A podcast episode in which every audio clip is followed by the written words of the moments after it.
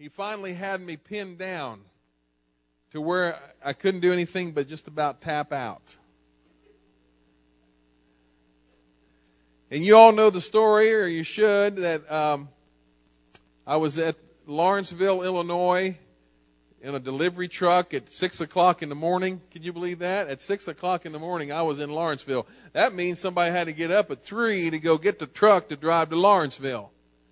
You know it's still dark at 3 and 4 in the morning? I didn't know if you knew that or not. Some of you do. I didn't realize that. I'm sitting in McDonald's at Lawrenceville Walmart, and I said to the Lord, okay, if you want me to start a church in Vandalia, because people had already been snipping at me, start a church in Vandalia, start a church in Vandalia. I didn't want to start a church in Vandalia. I always wanted to start a church in St. Louis and go down there and live in Edwardsville or somewhere and have 4 lanes and interstates and traffic. And I was used to suburban. We lived in Washington, DC. We lived in Houston, Texas. We're used to little city stuff. You know, traffic jams aren't just goats, cows, and John Deeres. But they are now, and they're beautiful around here. So I said, if you want me to start a church in Vandalia, you just let somebody walk up to me that doesn't know I'm praying this prayer and let them say, if you start a church in Vandalia, we'd come to it. And I knew I had the Lord in the corner. I knew there was no way that anybody was going to walk up to me and say, if you started in church in Vandalia, we'd come. I knew it. I had the Lord. I had a tiger by the tail or whatever. I had the Lord by the tail. I knew it. I was very confident that he wasn't going to come through.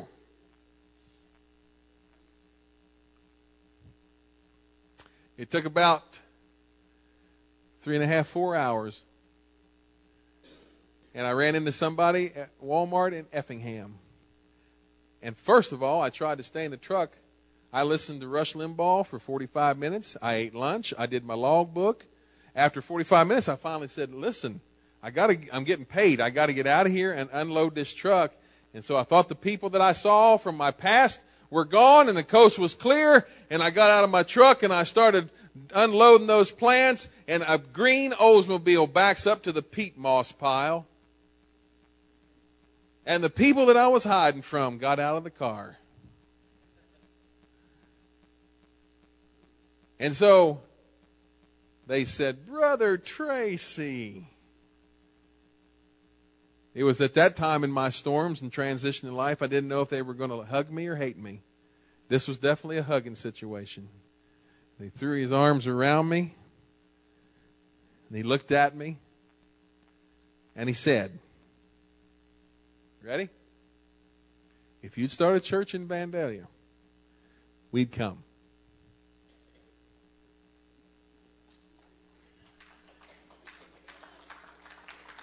Now, how do you argue with that?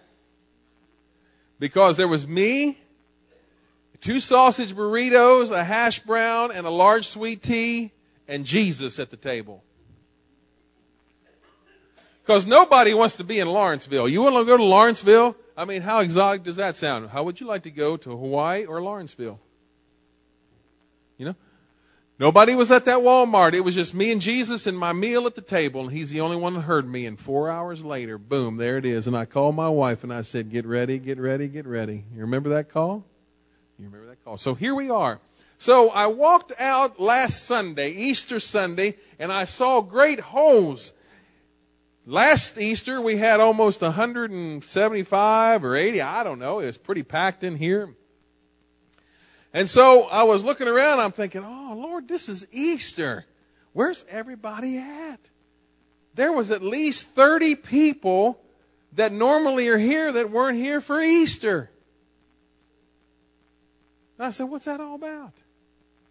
And the Lord said, you shouldn't feel bad about this. And I said, oh, really? I shouldn't. I'm sorry this picture didn't come out any plainer. To get this picture plainer is beyond my pay grade technologically. But do you know what this is? This is the signing of the Declaration of Independence. During the week at times, my wife and I have very special times during the week when all the kids go to bed. She's doing laundry and then goes over to the couch and lays down and falls asleep. And then I get to watch whatever I want on television. And so I was watching the History Channel about the American Revolution. But the Lord said to me, yes, last Sunday, he said, it's okay that a lot of people aren't there at Easter because this church is full of pioneers. And I said, really? He said, they're full of pioneers. And sometimes pioneers have to return back to where they came from for a visit, but they'll be back. Wow. So I was watching this documentary on the Revolutionary War, and have you ever wondered what happened to the 56 men who signed the Declaration of Independence? Does anybody know the biggest name on the whole declaration? John Hancock. He was the first one to sign. He had the whole bottom of the document to sign, and he signed it in the middle, at the top, and very large. Now, myths say that he said when he signed it, that way when the fat king goes to read it, he won't need his spectacles to see who signed it. These 56 men, we celebrate their lives today, 236 or 38 years later, but what fates befell them on daring to put their names to that document? 5 of the signers were captured by the British as traitors and tortured before they died. 12 had their homes ransacked and burned. Now, they didn't have homeowners insurance. They didn't burn the house down and say, just call your Allstate agent. Like a good neighbor, State Farm is there. Yeah? Yeah, Jake from State Farm. She sounds hideous. What are you wearing, Jake? Khakis.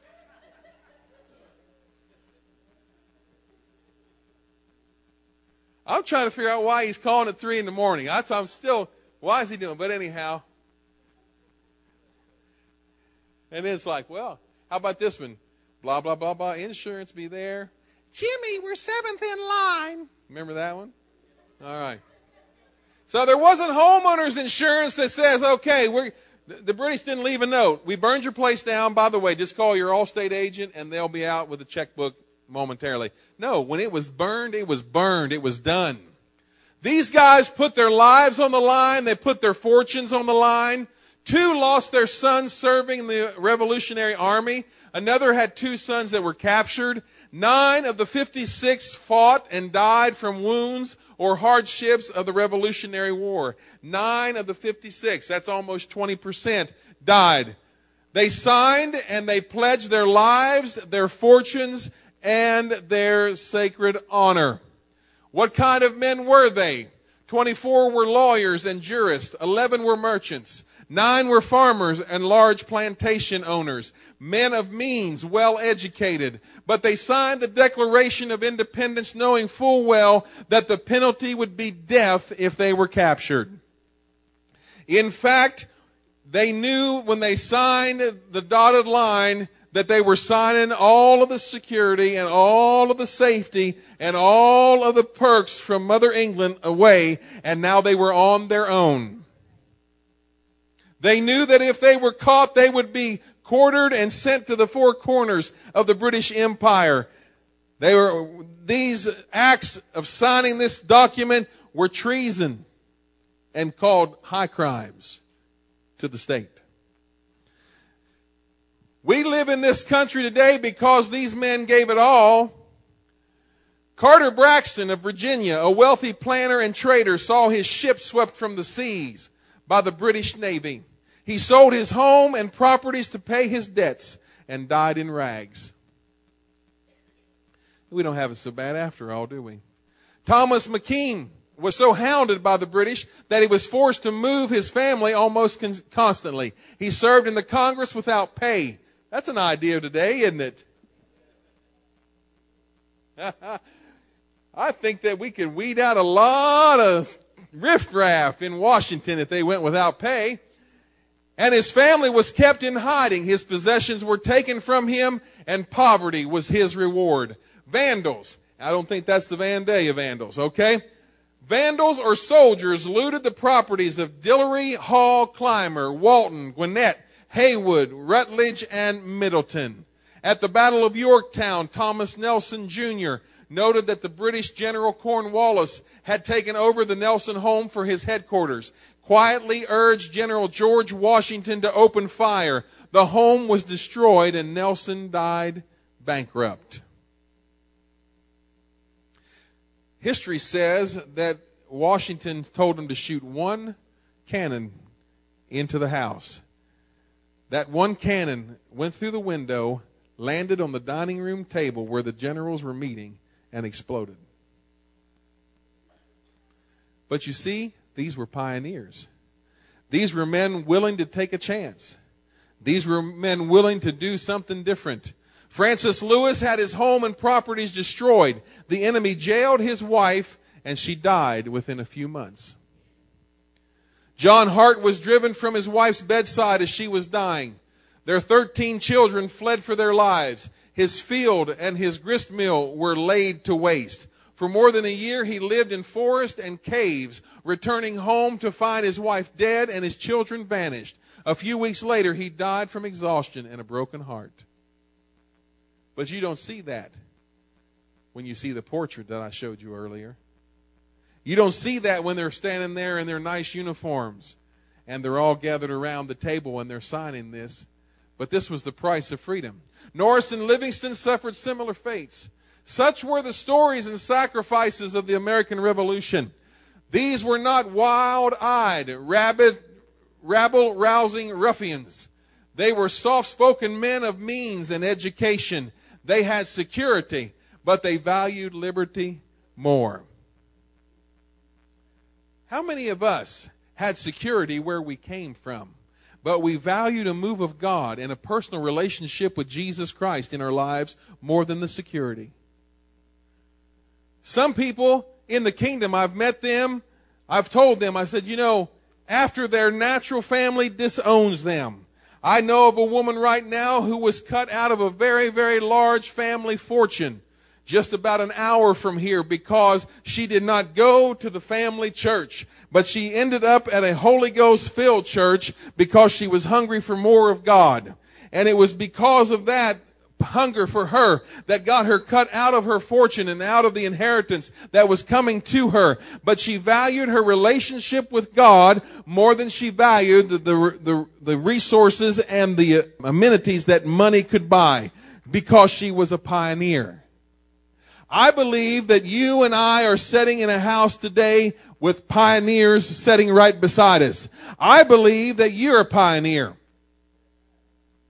I believe that each and every one of you in here is a pioneer, because, like I said earlier, we didn't come to this church. Grandma did not buy the carpet in this church. Grandpa did not put the stained glass windows in this church. There ain't none, but the closest claim to fame that any of us can get this week is we bought $40 worth of pug to put in the potholes out there. Slap your neighbor a high five and say, Sally Mae, hallelujah. Sally Mae.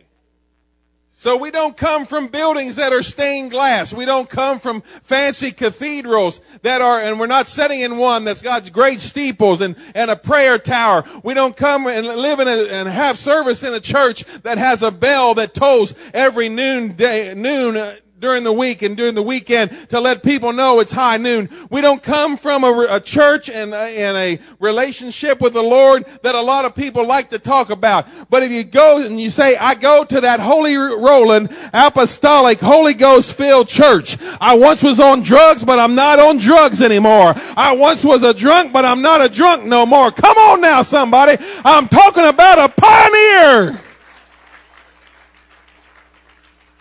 So as I'm standing around here observing last Sunday, I'm observing holes in the pews and gaps in the crowd The Lord's saying, don't be down, man. This is good because you have people here that are willing to say, I'll leave all the security. I'll leave all of the plush. I'll leave all of the family dinners on Sunday just so I can have a touch of the hem of his garment, just so I can be in his presence, just so I can be in a church that when I lift my hands and say amen, everybody else is too. They're not looking at me.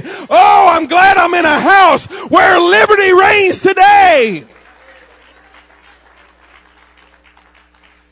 These men love liberty more than they love security. These signers of the Declaration of Independence. When I started reading this, I'm like, you never get that out of the picture. You just think they signed the paper, they went back to their plantations and got their rifles, and we're going to kick the British in the teeth, and here we go. We're going to be free men. Most of them died losing everything. The man back here, John Hart, didn't even realize he lost his wife and children until later on. For more than a year, he lived in forests and in caves. What would our spouses do today, guys? What would our wives say if said, I just signed a document, and I don't know if the house is going to be here tomorrow. I know that you women of liberty, you daughters of the American Revolution would say, oh, praise the Lord, honey, that's great. But you know, it's the same way in the spirit realm.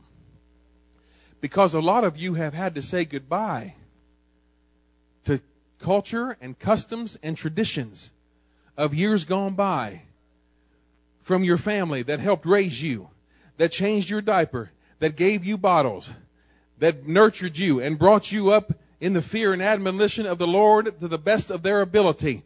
But then suddenly, whether you were 26, 36, or 66, suddenly there is a hunger inside of you that you want more. There's got to be more than just this out here. There's got to be more than just what I'm used to. And that hungering brought you in contact with somebody who brought you in contact with somebody, or a Bible study that got you on this pew, that got you up front here, that got you back there. And before it was all over with, the Holy Ghost fell on you just like it did at the day of Pentecost, and the power of God infused your life. If you're happy about that, give the Lord some praise right now.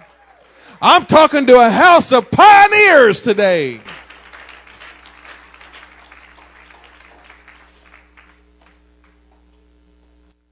Standing, talk straight, and unwavering, they pledged for the support of this declaration with firm reliance on the protection of the divine providence. Now, I see the ACLU just had a fit right there.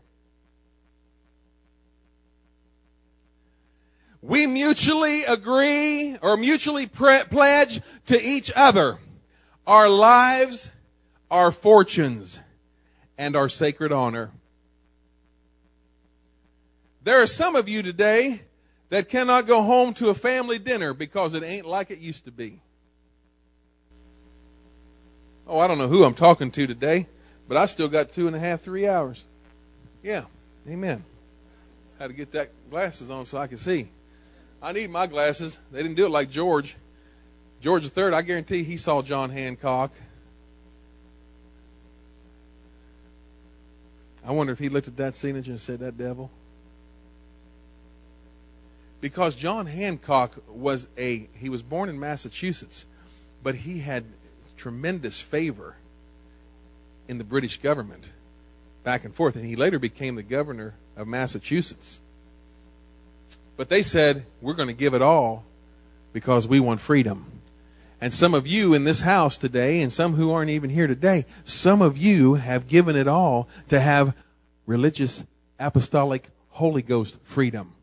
You have left those churches that have been just part of a denomination. You have left churches, those beep churches. You know those beep churches that I'm talking about? You have left those beep churches because it was just a form of godliness, but it denied the power thereof. You have left those churches that were just in more entrusting and enthroned with a routine and a ritual, and just through an effortless, it just seemed like they just did it out of habit. There was no relationship. There was no life. There was nothing there to feed you, and you were hungry. Some of you, I hate to say this, some of you came out of dead, dry, dull, nasty Pentecostal churches.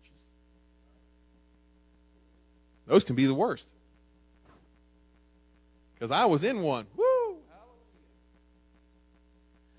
I was in it.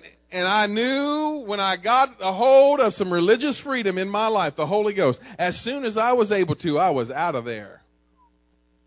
And I got out of there as fast as I could.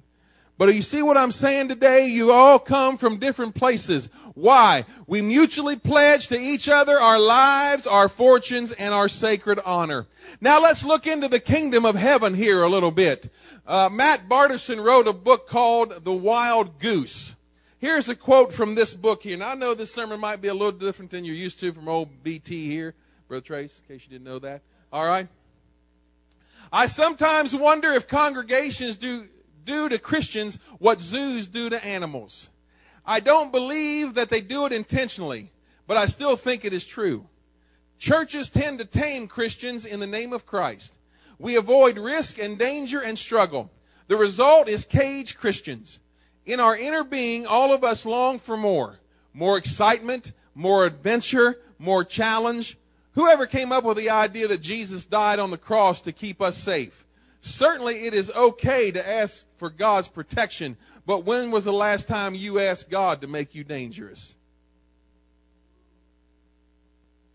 When was the last time that I asked God, make me dangerous?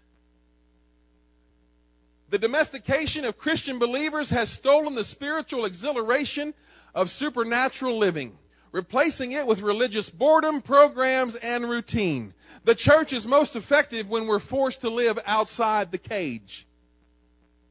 Believers are truly audacious with their faith when they move beyond the comfort and safety of the zoo. Every believer has a decision to make. It's really a choice of spiritual lifestyle. We can choose to live like a settler or decide to live like a pioneer. Woo! Man, I don't know about you, but I'm enjoying this one.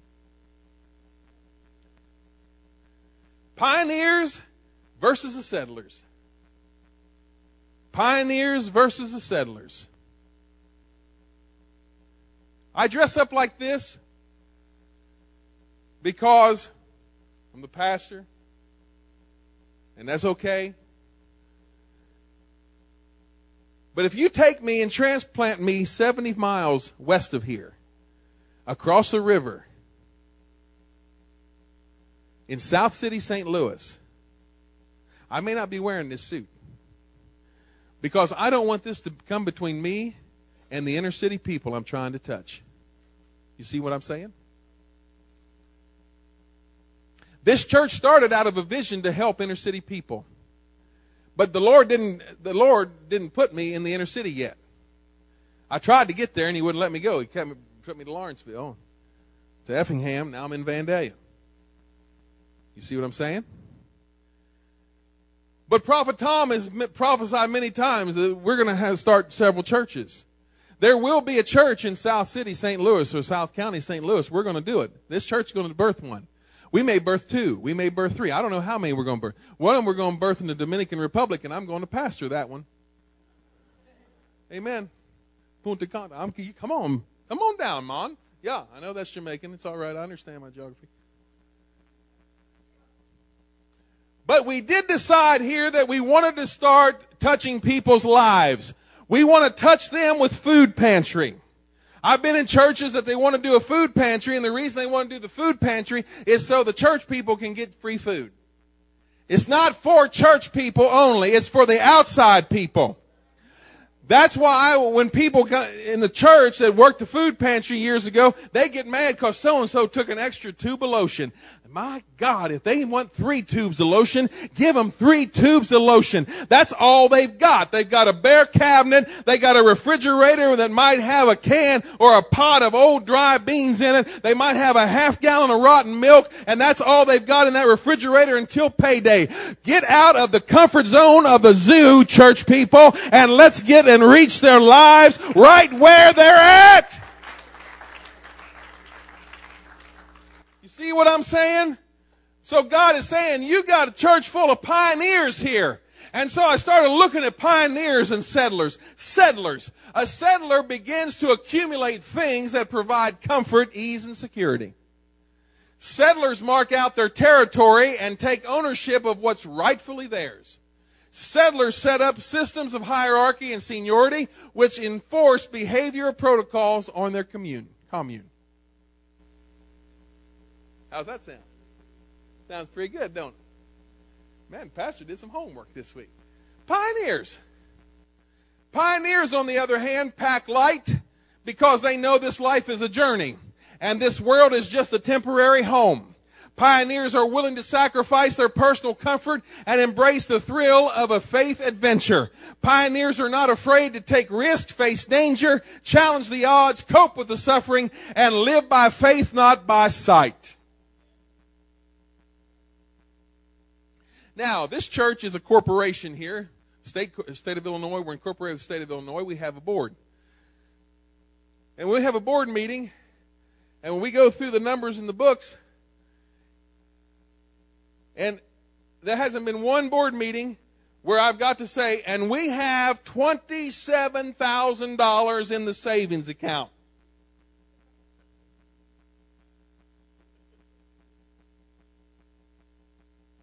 Let's go a little further. We ain't ever had $27,000 in the savings account. But I know churches that pride themselves on how much money they got in the savings account. That's a settler mentality. Because we got all this money, all that's going to happen is somebody's going to say, well, we need to do something with that. I think we ought to buy stained glass windows. Well, I think we ought to buy new carpet. I think we ought to pave the parking lot. I think we ought to buy a new steeple and a flagon. In fact, let's change pastors while we're at it. But a pioneer says, you know what? There are people that are going to come to the food pantry. There's going to be 50 to 75 families a month. And the only food they're going to get other than with a $10 on their link card is what this church provides. So we'll put $100 worth of gas in a van to go up to Bloomington. We'll put $75 in a van to go to Alton and get food. We'll spend 175 of those precious George Washington dollar bills, and we will go get food, and we will take time out of our schedule, and we'll eat up our Friday nights, and we'll eat up our Saturdays because we want to minister, because I got a backpack on that says this belongs to a pioneer.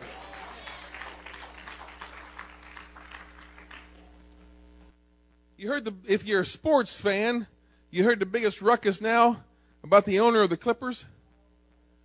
You know? He didn't want people of color coming to his house. And he was dating a woman of color. Paul said that thy learning hath made you mad. That dude's money's made him mad.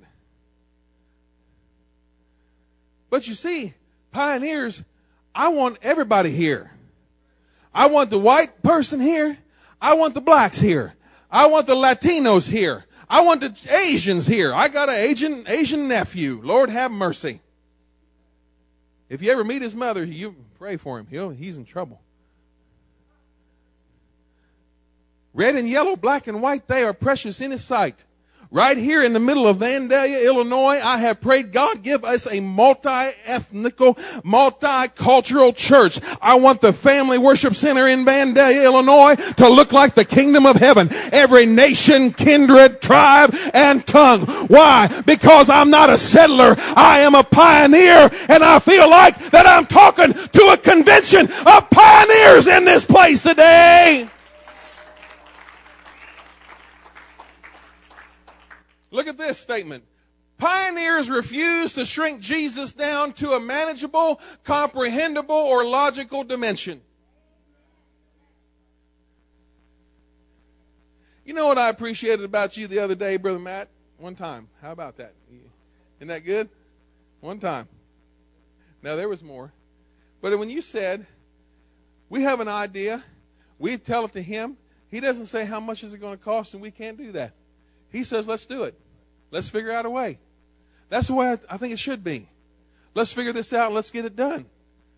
If we prayed and we've asked the Lord to lead us, and the Lord is leading us and gives us an idea, then let's figure out how to get it done. And he'll show us how to get it done. In the beginning, God made humankind in his image. But since the fall of man, humankind has attempted to make God conform to their image. This guy, I'm going to have to read this whole book.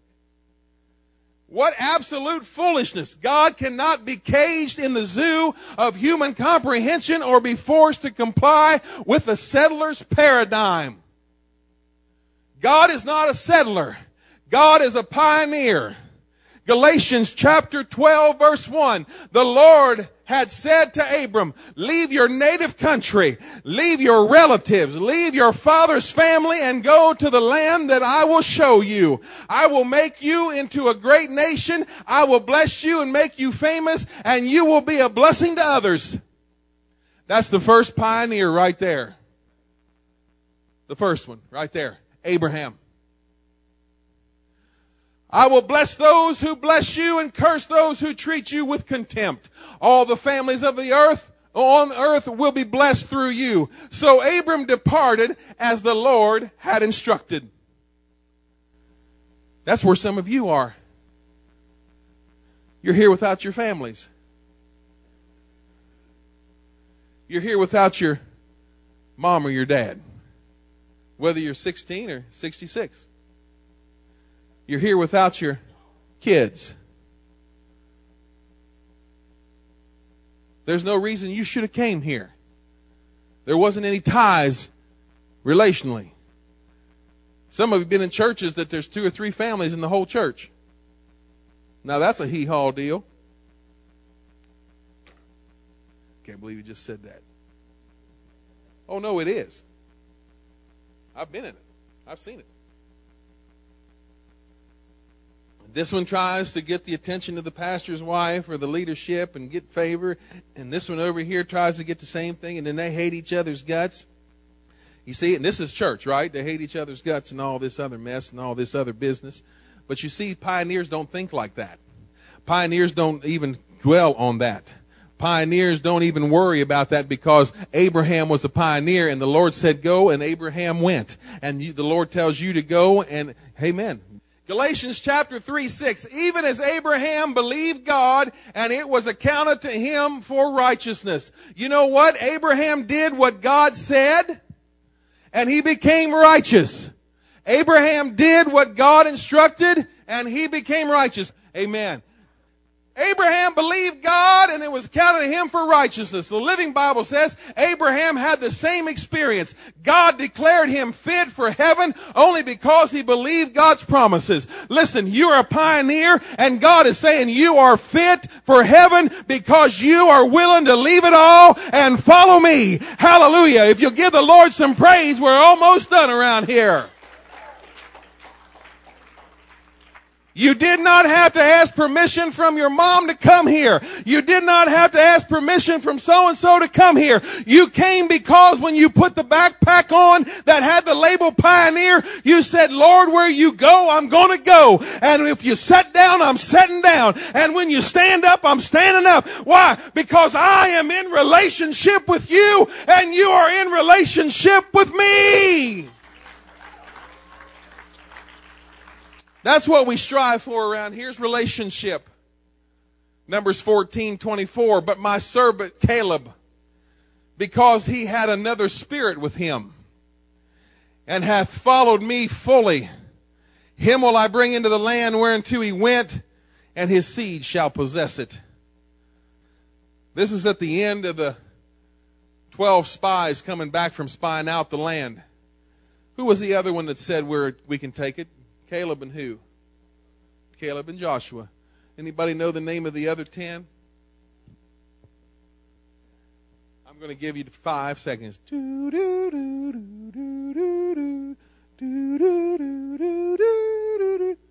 All right, anybody got a name? Don't be looking in your Bible, cheater.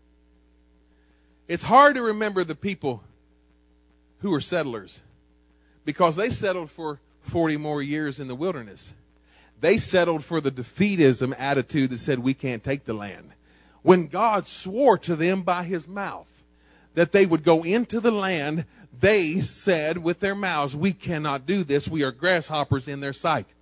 But Joshua and Caleb had a different spirit and followed me fully. And God said, I'm going to honor what Caleb did. New Living. But my servant Caleb has a different attitude than the others have. He has remained loyal to me, so I will bring him into the land he explored. His descendants will possess their full share of that land. The difference in a pioneer and a settler is attitude. The difference in a pioneer and a settler is vision. The difference in a pioneer and a settler is I have got to go to where I can find him. I've got to move to where I can get a hold of God. If I'm hungry, I gotta find the bread on the shelf. If I'm thirsty, I gotta get some water to drink. Are you seeing what I'm saying here? You, my brothers and sisters, are pioneers. And I'm telling you that because the devil wants to make you settle down. The devil wants to make you settle for just a cheap bill of goods. First Corinthians 15, 19, and 20. Now I'm closing. You want to stand with me and put some pressure on me? That'll be good. So if you, like today, if you saw me sitting down up here during worship, it wasn't because I was depressed. It's because my legs hurt. I already been walking 100 miles first session. First Corinthians 15, 19, if in this life only we have hope in Christ, we are of all men most miserable. But now is Christ risen from the dead and become the first fruits of them that slept. You know what Jesus was? A pioneer. He blazed the trail. You know whose DNA I have in me? His DNA. He had resurrection in him. I got resurrection waiting on me. Woo. He had power. I've got power. How do you know you got power, Brother Tracy? I've told the devil back off in Jesus' name, and he has. So have you. Anybody told the devil to back off? Did he do it? Yeah. Yeah. You know what I'm saying? For since by man came death, by man came also the resurrection of the dead. For as in Adam all die, even so in Christ shall all be made alive. You and I have been made alive because we have followed the pioneer. We have followed and refused to settle down and just accumulate. We have refused to just say, I'm going to just sit here and relax. No, you and I are part of Christ. We are in him. So the question today, dear brothers and sisters, are you a pioneer or are you a settler? Amen. So the devil's fighting you. The devil's trying to tell you he's going to win. And he's not going to win because you're a pioneer. You're willing to lay it all on the line. Fortunes, security, I won't turn back. Fortunes, security. Mr. Hart lost his wife and his family, and didn't even know it for a year. He didn't have a smartphone. Somebody texted him and say, your wife just passed away. Oh, yeah, I'm in this cave over here by Chantilly, Virginia. Sorry. No, he didn't know.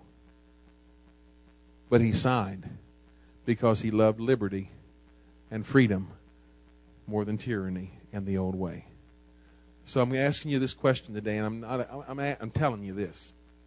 I want to encourage you. I want to encourage you to let you know that your faith, even though some of you are in a fight and your faith feels weak, you still have the characteristics of a pioneer. You still have the characteristics that got you to this point. And just because you get to this point, you know, pioneers can't ever settle down. They can't do it. It's not in them. They get nervous. They got to keep finding new territory.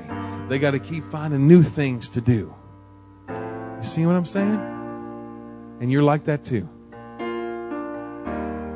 Take your rest in the Lord. Stand strong. God's going to do something with you. If I preached to you today and I've helped you, you need something, come on up here real quick. If I minister to you today, real quick. Come on. Come on, what do you need from the Lord? Maybe you've been carrying that burden and it's just so heavy. Amen, Brother Albert. Make sure you greet Brother Albert today. He's a friend of ours. He visited with us Wednesday night and he came back today. Sister Jean's with us again today. Greet our friends and guests. Anybody else? Come on. Come on, you're a pioneer. You're a pioneer. This can be done. This can happen. Amen. Come on, Kevin. Get up here. Get up here, Kevin. I'm going to get him up here. All right, let's all gather around. Come on, as a family. You're not a settler anymore. You're a pioneer.